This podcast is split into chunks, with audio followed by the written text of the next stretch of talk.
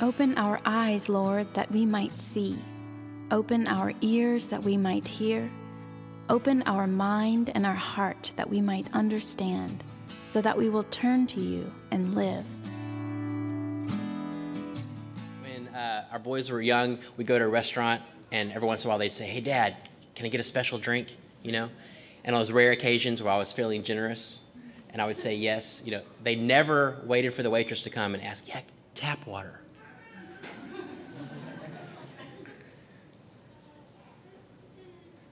The most mystical realms of our faith and the most everyday physical parts of our life are made to go together. If this seems odd, if this makes no sense, then you've probably been handed bad instructions about God and faith. So, this morning, I'd like to narrate the story of the Spirit working in the midst of deep and chaotic waters, always summoning us to life. So, Act One is creation, it's our first reading. Our story begins where every good story should in the beginning. I looked down at our liturgy guide this morning. I, I wondered, um, I'm not sure if I have one here, um, how many of us even know what this is. We may not do a good job of communicating it, but there's a little number next to the scripture reading. The number is one. That's the page number in the Bible, um, that are in the back. If you don't have one to bring with you, um, you can bring it. You know, open up the page numbers. There's something I really enjoyed about looking down. Like we're starting with page one, in the beginning. Everything starts with God. God speaks and light responds. It comes into being. One way of reading Genesis 1, and there are a number of them, that's part of the beauty of this, of this, uh, this chapter of the Bible. But one of the ways of reading Genesis 1 is less of history, at least the way we think of history, and more as a litany of worship. That there's a call and there's a response there's a call and there's a response. That Genesis 1 is actually orchestrating an act of worship about God's activity in the world. If we miss this turn that everything begins with God, we will miss the entire story. If we as a church miss the basic truth that our life begins and ends with God, then we have lost the story we've lost who we are. Everything from that fatal flaw will go haywire. But even here, with an idea so simple as this word, beginning,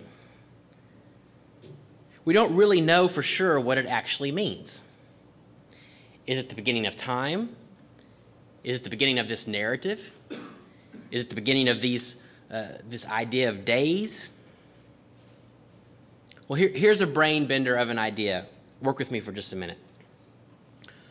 What about, as we read from John last week, last Sunday, where John told us that Jesus was the Word in the beginning, the one through whom all things were made, and without whom nothing was made that was made, the one who is himself light and the life of all humanity maybe when Genesis says in the beginning, though you'd never know this as you're just reading Genesis, but maybe perhaps you trek your way through the entire story and you arrive at the Gospel of John.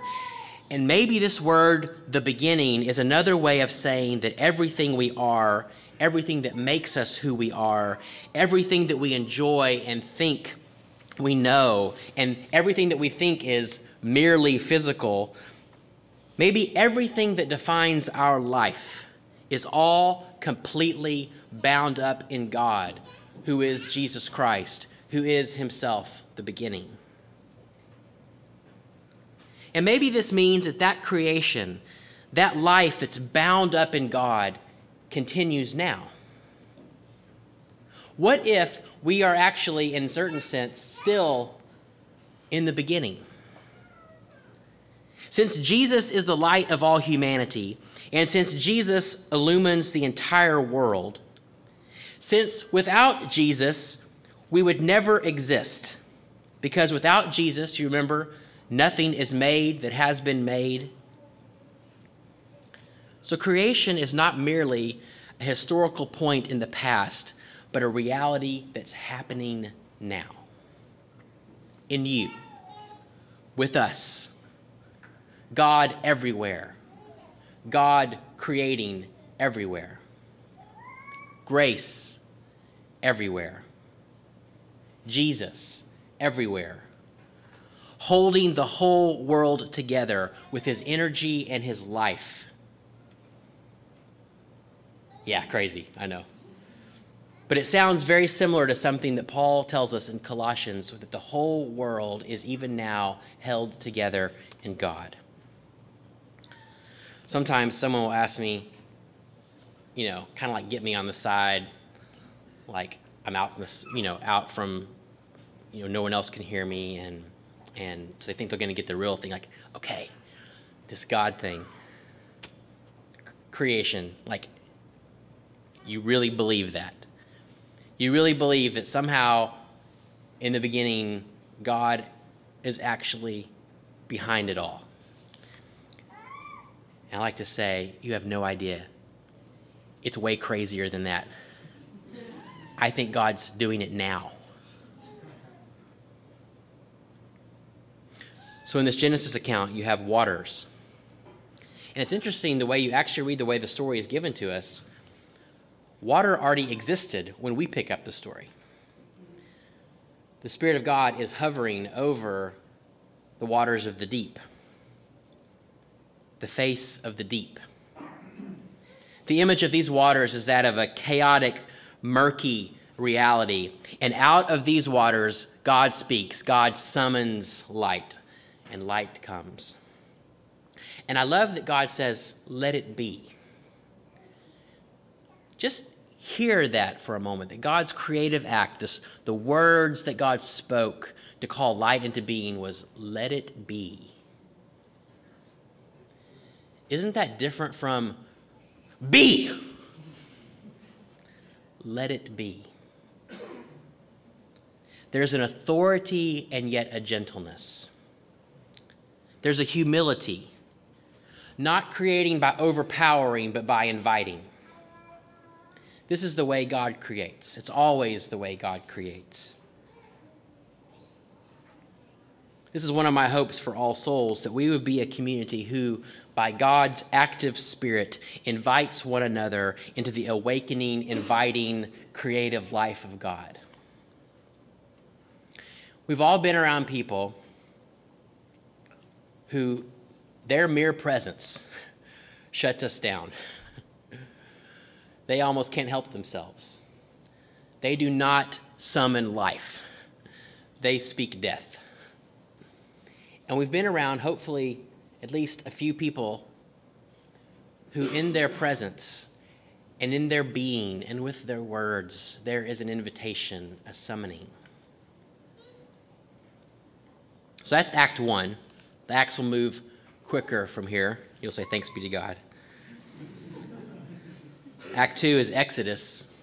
We didn't actually read this story this morning, but it's behind what John the Baptist is doing in the Jordan River.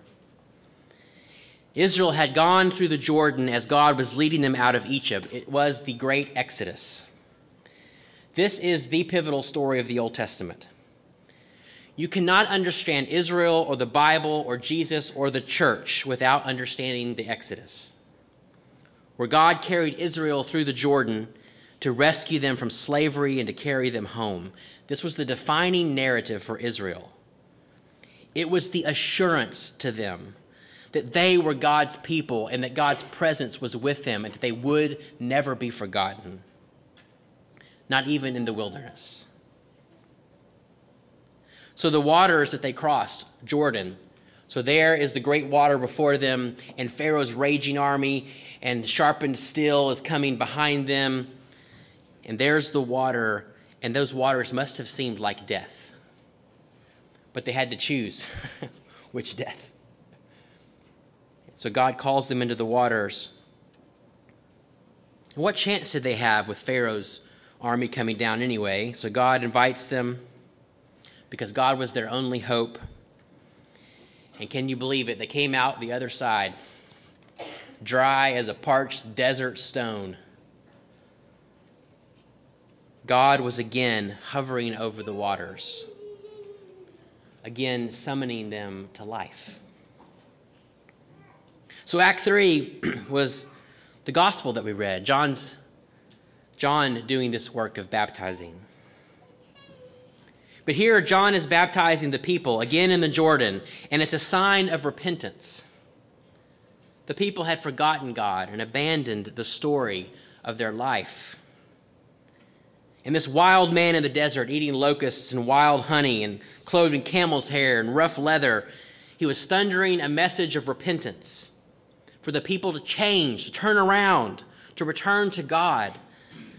And this baptism is their surrender to this God, the same God who, in those same waters, carried Israel out of Egypt, and that this same God would carry them out of their despair.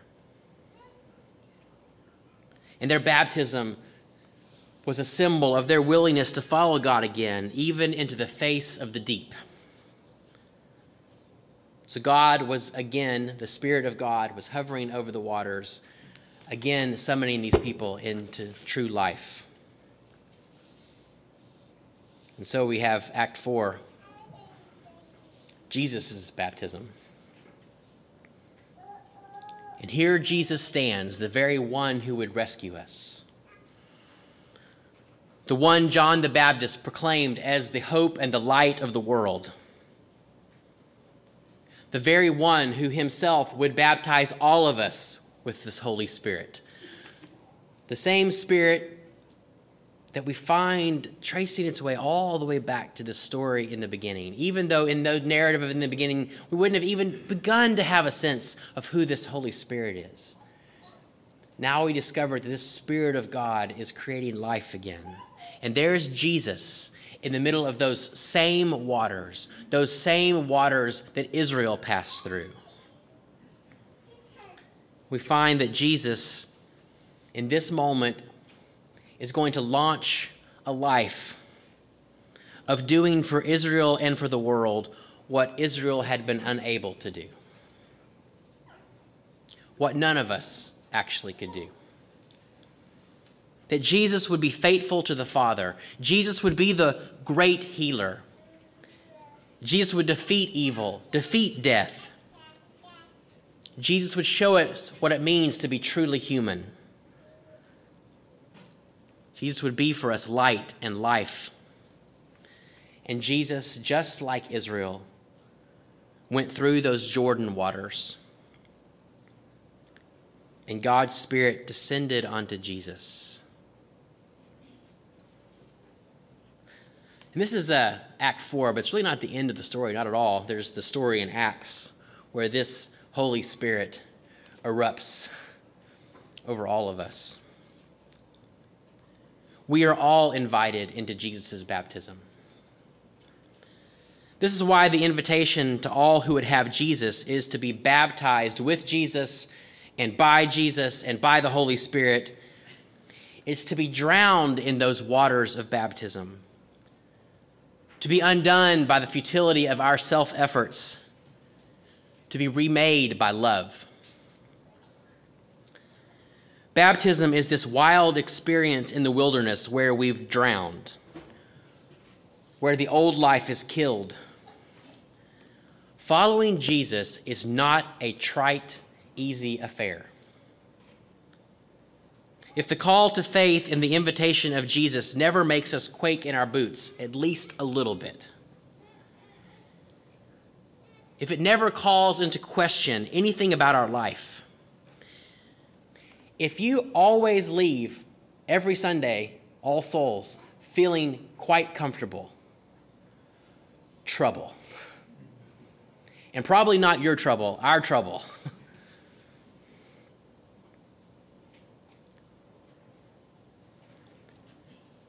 The voice of the Spirit is one that always is summoning us to life and always summoning us out of death.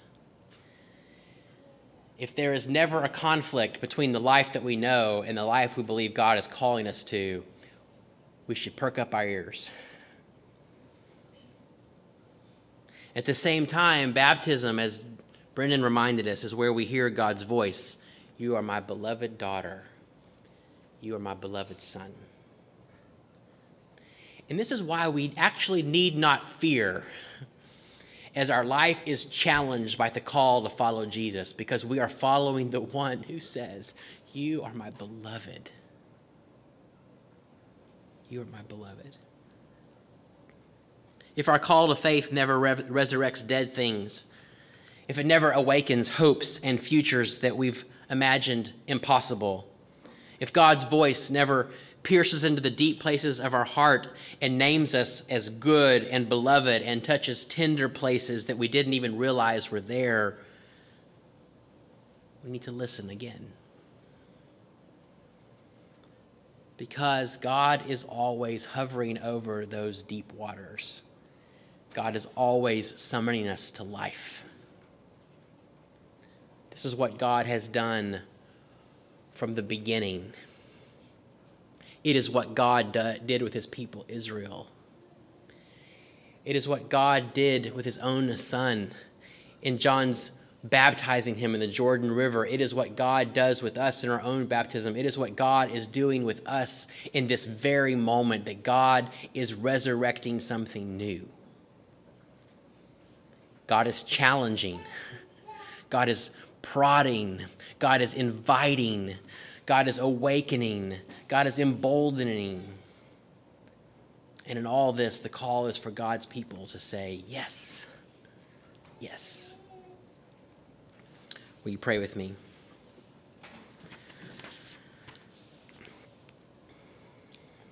God, your Holy Spirit summons us to life. We want to hear those words. We want to answer them. We want to say yes in response. Would you help us to say yes to you, God?